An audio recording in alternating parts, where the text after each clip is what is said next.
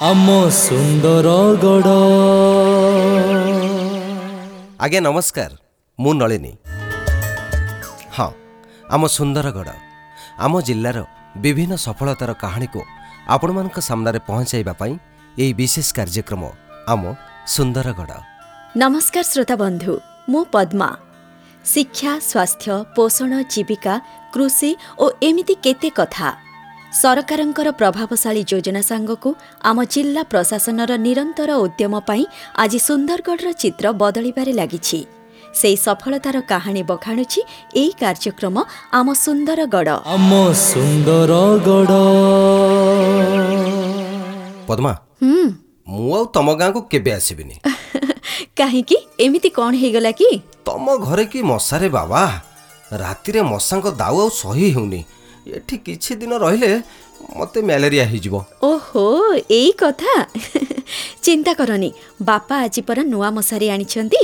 ସେ ପୁଣି ଏମିତି ସେମିତି ମଶାରୀ ନୁହେଁ ମ। ଏଲ୍ ଏଲ୍ ଆଇ ଏନ୍ ମଶାରୀ ସରକାର ଦେଉଛନ୍ତି। ସେଇଟା ପୁଣି କି ମଶାରୀ? ସେସବୁ କେତେ କଥା? ମୁଁ କ'ଣ ତମକୁ ବୁଝେଇ ପାରିବି?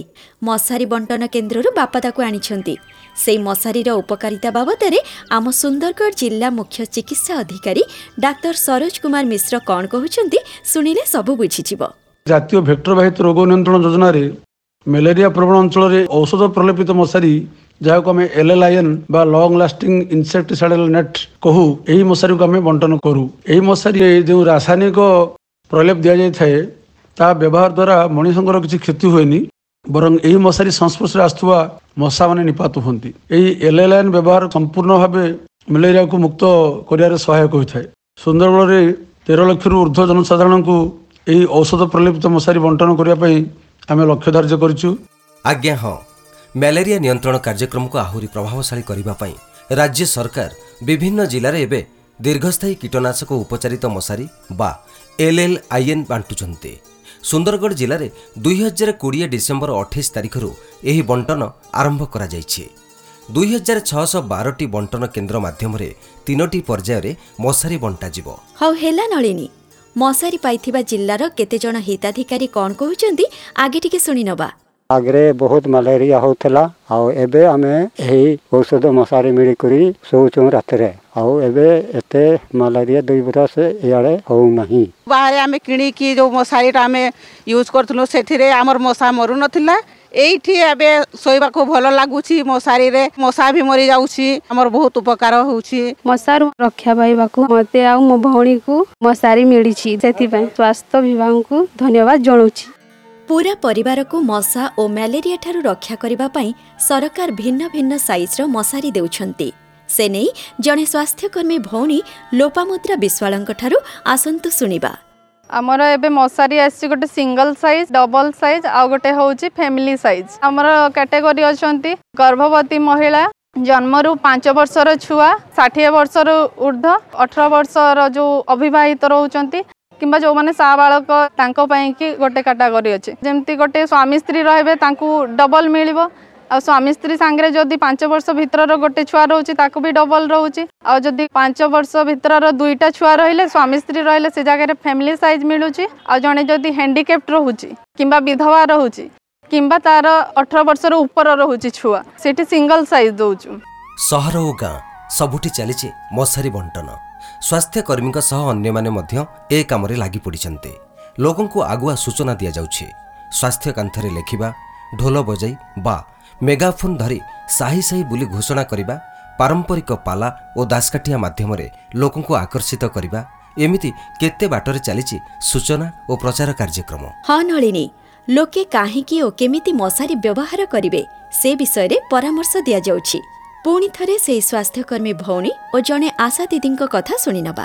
ଆମର ସୁନ୍ଦରଗଡ଼ ଜିଲ୍ଲାରେ ଔଷଧ ବଡ଼ ମଶାରୀ ବଣ୍ଟା ହେଉଛି। ଗାଁ ଲେବୁଲରେ ଆମର ୱାର୍ଡ ମେମ୍ବରଠୁ ନେଇକିନା ଆଶା ଦିଦି ଅଙ୍ଗନବାଡ଼ି ଦିଦି ଏବଂ ମହିଳା ସ୍ୱାସ୍ଥ୍ୟକର୍ମୀ ମାନଙ୍କର ସହଯୋଗରେ ହିଁ ଏଇ କାମଟା ହେଉଛି। ଏଇସବୁ ମଶାରୀ ଦେବା ଟାଇମ୍ରେ ଆମେ ଲୋକଙ୍କୁ କହୁଛୁ କି ସେ ମଶାରୀକୁ ସେ ନେଇକିନା ଏଇଟା ଔଷଧ ବୋଡ଼ା ମଶାରୀ ଅଛି ସେଥିପାଇଁ କି ନେଇକିନା ତାଙ୍କୁ ଖୋଲା ଜାଗାରେ ଯେଉଁଠିକି ଘରେ ଛାଇରେ ବିନା ଧୋଇକିନା କୌଣସି ଜିନିଷ ନ ଲଗେଇକିନା ତାକୁ ଏମିତି ଟାଙ୍ଗିକିନା ରଖିବେ ଦୁଇ ତିନି ଦିନ ପର୍ଯ୍ୟନ୍ତ ଏବଂ ତାପରେ ତାକୁ ବ୍ୟବହାର କରିବେ ମୋର ନାଁ ହେଉଛି ମାର୍ସା ମୁଣ୍ଡା ମୁଁ କେତେ ଗାଁରେ ଆଶା କାମ କରୁଛେ ମ୍ୟାଲେରିଆ କମିବା ଲାଗି ମଶାରୀ ବଣ୍ଟା ହଉଛି ବଣ୍ଟା ସରିଲେ ମା ମାନଙ୍କୁ ଘରକୁ ଯାଇକିନା ମଶାରୀ ଟାଙ୍ଗବା ଲାଗି କହୁଛୁ ଆମ ସୁନ୍ଦର ଗଡ଼ ଶ୍ରୋତା ବନ୍ଧୁ ମ୍ୟାଲେରିଆ ନିୟନ୍ତ୍ରଣ କ୍ଷେତ୍ରରେ ଅଭିନବ ଉପାୟ ବ୍ୟବହାର କରି ବିଶ୍ୱ ସ୍ୱାସ୍ଥ୍ୟ ସଂଗଠନଠାରୁ ଅତୀତରେ ବେଶ୍ ପ୍ରଶଂସା ପାଇଛି ଆମ ରାଜ୍ୟ ସ୍ୱାସ୍ଥ୍ୟ ବିଭାଗ। ଆପଣମାନେ ଜାଣନ୍ତି ମଶାଙ୍କ ଦାଉରୁ ରକ୍ଷା ପାଇବାର ସବୁଠୁ ବଡ଼ ବାଟ ହେଉଛି ମଶାରୀ ବାନ୍ଧି ଶୋଇବା। ସେଥିପାଇଁ ଏବେ ଆମ ସୁନ୍ଦରଗଡ଼ ଜିଲ୍ଲାରେ ତେର ଲକ୍ଷରୁ ଅଧିକ ମଶାରୀ ବଣ୍ଟା ହେଉଛି। ଜିଲ୍ଲାକୁ ମ୍ୟାଲେରିଆ ମୁକ୍ତ କରିବାକୁ ପ୍ରଶାସନ ପୁରା ଦମ୍ରେ ଲାଗିପଡ଼ିଛି ହଁ ଆଜ୍ଞା। ଦିନେ ଏହି ଜିଲ୍ଲା ପାଇଁ ମ୍ୟାଲେରିଆ ଥିଲା ଏକ ବଡ଼ ଆହ୍ୱାନ। ହେଲେ କେମିତି ବଦଳିଲା ଚିତ୍ର? ଆସନ୍ତୁ ଜିଲ୍ଲା ଭେକ୍ଟର ବାହିତ ରୋଗ ପରାମର୍ଶଦାତା ଡାକ୍ତର ମନୋଜ ମହାପାତ୍ରଙ୍କଠାରୁ ସେ ବିଷୟରେ ଶୁଣିବା। ସୁନ୍ଦରଗଡ଼ ଜିଲ୍ଲା ଗୋଟିଏ ମ୍ୟାଲେରିଆ ପ୍ରବଣ ଜିଲ୍ଲା ଏହି ଜିଲ୍ଲାରେ ବର୍ଷକୁ ପାଞ୍ଚ ଲକ୍ଷ ପଚିଶ ହଜାର ପର୍ଯ୍ୟନ୍ତ ରୋଗୀ ଆସୁଥିଲେ। ପଞ୍ଚାନବେ ଜଣ ବି ମୃତ୍ୟୁବରଣ କରିଥିଲେ। ଦୁଇହଜାର ସତର ମସିହାରେ ପାଖାପାଖି ତିରିଶ ହଜାର ରୋଗୀ ଥିଲେ। ମଶାରୀ ବଣ୍ଟନ କଲା ପରେ ଆମେ ଦେଖିଥିଲୁ ଯେ କିଛି ଅଞ୍ଚଳରେ ଆମର ମ୍ୟାଲେରିଆ କମିଯାଇଛି କିଛିଟା ଅଞ୍ଚଳରେ ମ୍ୟାଲେରିଆ ଏବେ ବି ରହିଛି। ତାର କାରଣ ଆମେ ଦେଖିଥିଲୁ କିଛି ବ୍ୟକ୍ତି ମଶାରୀକୁ ବ୍ୟବହାର କରୁନାହାନ୍ତି। ସରକାରଙ୍କର ନିର୍ଦ୍ଧାରିତ କାର୍ଯ୍ୟକ୍ରମ ଆଭ୍ୟନ୍ତରୀଣ କୀଟନାଶକ ସିଞ୍ଚନ ଅଛି ସେଟା ବର୍ଷକୁ ଦୁଇଥର ହୁଏ ଏବଂ ସେଇ ପର୍ବପର୍ବାଣୀ ଗୁଡ଼ାକରେ ଲୋକ ତାକୁ ପୁଣି ମାଟିରେ ଲିପି ଦିଅନ୍ତି। ଫଳରେ ସେଇଟା ପ୍ରଭାବଶାଳୀ ହେଇପାରୁନଥିଲା।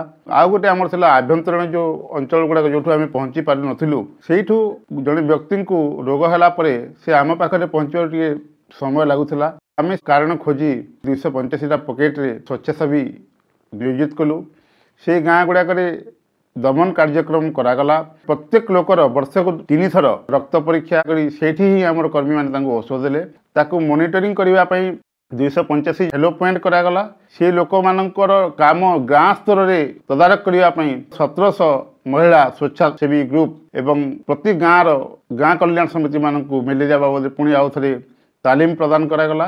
ଫଳରେ ଦୁର୍ଗମ ଅଞ୍ଚଳରେ ଯେଉଁ ଲୋକମାନେ ଆମର ଅଛନ୍ତି ସେମାନେ ଗାଁରେ କୌଣସି ବ୍ୟକ୍ତିଙ୍କୁ ଜ୍ୱର ହେଲା ପରେ ସାଙ୍ଗେ ସାଙ୍ଗେ ଆମ ପାଖକୁ ଫୋନ୍ ଆସିଯାଉଛି। ଆମର ରାପିଡ୍ ଆକ୍ସନ୍ ଟିମ୍ ସଙ୍ଗେ ସଙ୍ଗେ ପହଞ୍ଚି ତାଙ୍କୁ ଚିକିତ୍ସା କରୁଛି। ଯାହାଫଳରେ ଆମେ ଦୁଇହଜାର ଅଠର ମସିହା ପରେ ପରେ ଆମେ ସୁଫଳ ପାଇବା ଆରମ୍ଭ କରିଛୁ। ଗାଁ କଲ୍ୟାଣ ସମିତି ଏବଂ ସ୍ୱେଚ୍ଛାସେବୀଙ୍କ ଛଡ଼ା ଏସ୍ଏଚ୍ଜି ମାମାନଙ୍କୁ ମ୍ୟାଲେରିଆ ନିୟନ୍ତ୍ରଣ କାମରେ ଯୋଡ଼ି ଏକ ବଳିଷ୍ଠ ପଦକ୍ଷେପ ନେଇଛି ସୁନ୍ଦରଗଡ଼ ଜିଲ୍ଲା ସ୍ୱାସ୍ଥ୍ୟ ବିଭାଗ। ସମସ୍ତ ସତର ବ୍ଲକରେ ବ୍ଲକ ପିଛା ଶହେ ଜଣ ଲେଖାଏଁ ମାଙ୍କୁ ଏଥିପାଇଁ ତାଲିମ ଦିଆଯାଇଛି। ଆମ ନଳିନୀ ଏବେ ଗୋଟିଏ ଦୁର୍ଗମ ଓ ଆଦିବାସୀ ଅଞ୍ଚଳର କଥା କହୁଛି ଶୁଣ। ଖଣି ପ୍ରଭାବିତ ଲହୁଣୀପଡ଼ା ବ୍ଲକରେ ପ୍ରାୟ ଷାଠିଏରୁ ସତୁରି ହଜାର ପାଉଡ଼ି ଭୂଇଁଆ ଆଦିବାସୀ ରହୁଛନ୍ତି। ଏହି ଜନଜାତିର ଲୋକେ ମ୍ୟାଲେରିଆ ପ୍ରତି ଆଗରୁ ସଚେତନ ନଥିଲେ କି ମଶାରୀ ବ୍ୟବହାର କରିବାକୁ ପସନ୍ଦ କରୁନଥିଲେ। ଏପରିକି ଜ୍ୱର ହେଲେ ରକ୍ତ ନମୁନା ପରୀକ୍ଷା କରିବାକୁ ମଧ୍ୟ ଦେଉନଥିଲେ। କିନ୍ତୁ ପ୍ରଶାସନର ଉଦ୍ୟମ ଯୋଗୁଁ ସେମାନେ ଏବେ ମ୍ୟାଲେରିଆର ଭୟାବହତା କଥା ବୁଝିପାରିଛନ୍ତି। ଆଚ୍ଛା ପଦ୍ମା ମୋ ମନରେ କିନ୍ତୁ ଆଉ ଗୋଟେ ପ୍ରଶ୍ନ ଆସୁଛି। ଖାଲି କ'ଣ ମଶାରୀ ବ୍ୟବହାର କଲେ ଆମେ ମ୍ୟାଲେରିଆକୁ ନିପାତ କରିପାରିବା? ଭଲ କଥାଟେ ପଚାରିଲ। ଶୁଣ ବିଭିନ୍ନ ଜଳାଶୟ ଓ ସନ୍ତସନ୍ତିଆ ସ୍ଥାନରେ ଗମ୍ବୁସିଆ ମାଛ ଛଡ଼ାଯାଇ ମଶା ବଂଶ ବୃଦ୍ଧିକୁ ମଧ୍ୟ ରୋକାଯାଇ ପାରୁଛି।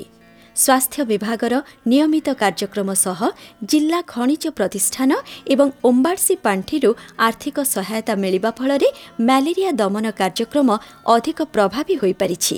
ହଁ ଆଜ୍ଞା। ସୁନ୍ଦରଗଡ଼ ଜିଲ୍ଲାକୁ ଖୁବ୍ ଶୀଘ୍ର ମ୍ୟାଲେରିଆ ମୁକ୍ତ କରିବାକୁ ଲକ୍ଷ୍ୟ ରଖିଛି ପ୍ରଶାସନ। ଆସନ୍ତୁ ଜାଣିବା ଏ ସମ୍ପର୍କରେ ସିଡିଏମ୍ଓ ଡାକ୍ତର ସରୋଜ କୁମାର ମିଶ୍ର କ'ଣ କହୁଛନ୍ତି। ସୁନ୍ଦରଗଡ଼କୁ ମ୍ୟାଲେରିଆ ମୁକ୍ତ କରିବା ପାଇଁ ଆମର ବ୍ୟାପକ ଅଭିଯାନ ଚାଲିଛି। ତା ମଧ୍ୟରେ ମୁଖ୍ୟତଃ ହେଲା ଦମନ ଇଣ୍ଡୋର ରେସିଡୁଆଲ ସ୍ପ୍ରେ ଆଉ ଗୋଟେ ହେଲା ଏଲ୍ଏଲ୍ଏନ୍ ଡିଷ୍ଟ୍ରିବ୍ୟୁସନ୍ ଦମନ ଅନ୍ତର୍ଗତ ଆମେ ସମସ୍ତ ଅଞ୍ଚଳରେ ବ୍ୟାପକ ଭାବେ ଟେଷ୍ଟିଂ ଟ୍ରିଟମେଣ୍ଟ ଏବଂ ଟ୍ରାନ୍ସପୋର୍ଟେସନ୍ ଅଫ୍ କେସେସ୍ ଏସବୁ ଜିନିଷ କରୁଛୁ। ଏହି ସବୁ ପ୍ରକ୍ରିୟା ଦ୍ୱାରା ବିଗତ ଦୁଇ ବର୍ଷ ଭିତରେ ମ୍ୟାଲେରିଆ ନିରାକରଣରେ ଆମେ ବହୁତ ସୁଧାର ଆଣିପାରିଛୁ ଏଣୁ ଆମେ ଆଶା କରୁଛୁ ଦମନ ଡିଡିଟି ସିଞ୍ଚନ ଏବଂ ଔଷଧ ପ୍ରଲେପିତ ମଶାରୀ ବ୍ୟବହାର ଦ୍ୱାରା ଦୁଇ ହଜାର ପଚିଶ ସୁଦ୍ଧା ଆମେ ସୁନ୍ଦରଗଡ଼ ଜିଲ୍ଲାକୁ ମ୍ୟାଲେରିଆ ମୁକ୍ତ ଜିଲ୍ଲା ଭାବେ ଘୋଷଣା କରିପାରିବୁ। ହଁ ପଦ୍ମା ଏଭଳି ପ୍ରୟାସ ପାଇଁ ପୁରା ଦୁଇ ହଜାର କୋଡ଼ିଏରେ ଆମ ଜିଲ୍ଲାରେ ମ୍ୟାଲେରିଆ ଜନିତ ମୃତ୍ୟୁ ସଂଖ୍ୟା ଶୂନ ରହିଛି। ନଳିନୀ ଆଜି ପାଇଁ ସମୟ ହେଇଗଲାଣି। ହଁ ଶ୍ରୋତା ବନ୍ଧୁ ଯିବା ଆଗରୁ ଆମ ସୁନ୍ଦରଗଡ଼ ଜିଲ୍ଲା ହେଲ୍ପଲାଇନ୍ ନମ୍ବରଟି ଟିପି ରଖନ୍ତୁ। ଆମ ଟୋଲ୍ ଫ୍ରି ନମ୍ବରଟି ହେଲା ଏକ ଆଠ ଶୂନ ଶୂନ ତିନି ଚାରି ପାଞ୍ଚ ସାତ ଚାରି ଛଅ ଏକ। ଆମ ସୁନ୍ଦରଗଡ଼ କାର୍ଯ୍ୟକ୍ରମକୁ ଆଜି ପାଇଁ ଏଇଠି ରଖିବା। ପୁଣି ଏକ ନୂଆ ବିଷୟ ଧରି ଆର ସପ୍ତାହରେ ଆମେ ପହଞ୍ଚିବୁ ଆପଣଙ୍କ ପାଖରେ। ବିଦାୟ ଦିଅନ୍ତୁ। ନମସ୍କାର। ନମସ୍କାର।